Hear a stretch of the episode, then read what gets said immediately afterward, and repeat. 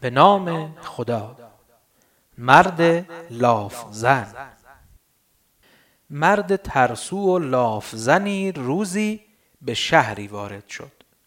او تصمیم گرفته بود در شهر جدید زندگی کند. بنابراین در آن شهر برای خودش خانه ای خرید و زندگیش را در شهر جدید آغاز کرد و با بسیاری از مردم آنجا دوست شد.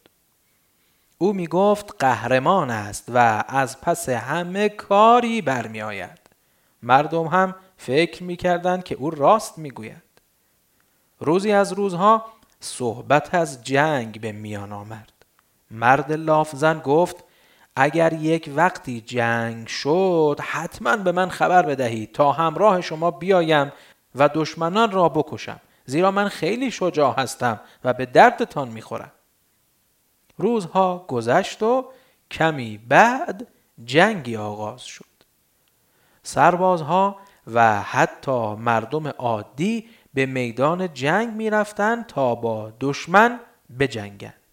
آنها از مرد لافزن هم خواستند به قولی که داده عمل کند و به میدان جنگ بیاید. مرد لافزن با اینکه خیلی می ترسید اما با آنها به میدان جنگ رفت. ولی چون از دیدن صحنه های جنگ و کشته شدن می ترسید نتوانست خیلی آنجا دوام بیاورد. بنابراین به پشت جبهه رفت و بهانه ای آورد و گفت که می‌خواهد آنجا خدمت کند. سربازها با دشمن جنگیدند و دشمن را شکست دادند و پیروز شدند. آنها چیزهایی از سپاه دشمن گرفته بودند که به آنها قنیمت جنگی می‌گفتند قنیمت جنگی را میان سربازها تقسیم می کردند و سربازها آنها را برای خانواده هایشان می آوردند. اتفاقا برای مرد لافزن هم مقداری از قنیمت های جنگی آوردند. مرد لافزن گفت من نتوانستم در جبهه جنگ شما را همراهی کنم. پس نباید از این قنیمت ها چیزی به من بدهید. مرد لافزن که دید حالا جنگ تمام شده و دیگر خطری نیست که از آن بترسد دوباره لاف زدنش را شروع کرد.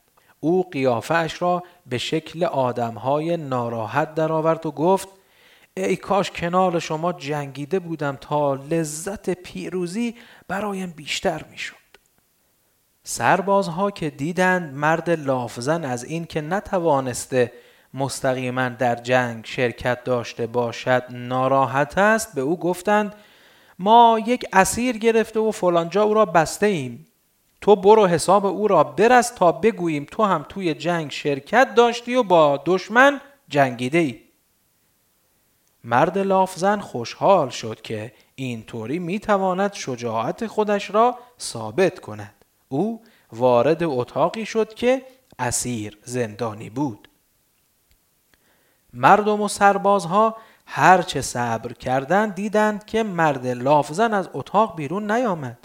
با خودشان گفتند عجب پس چرا این مرد نیامد کشتن اسیدی که دو دستش بسته است خیلی راحت است کمی بعد آنها همگی به آنجا رفتند و دیدند اسیر با دستهای بسته روی سینه مرد لافزن نشسته و دارد به او لگد می‌زند و مرد لافزن هیچ کاری برای دفاع از خودش نمی کند.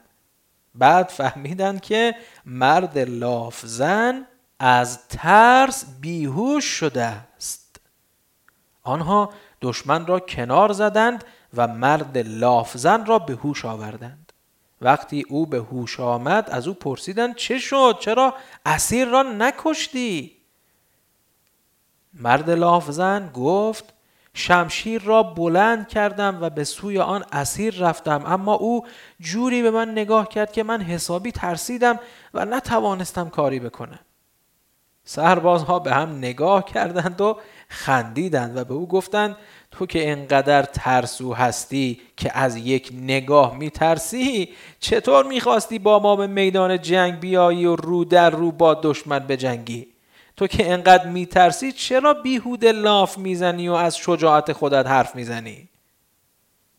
مرد لافزن که حسابی خجالت کشیده بود تصمیم گرفت از آن به بعد درباره خودش دروغ نگوید و لاف نزند.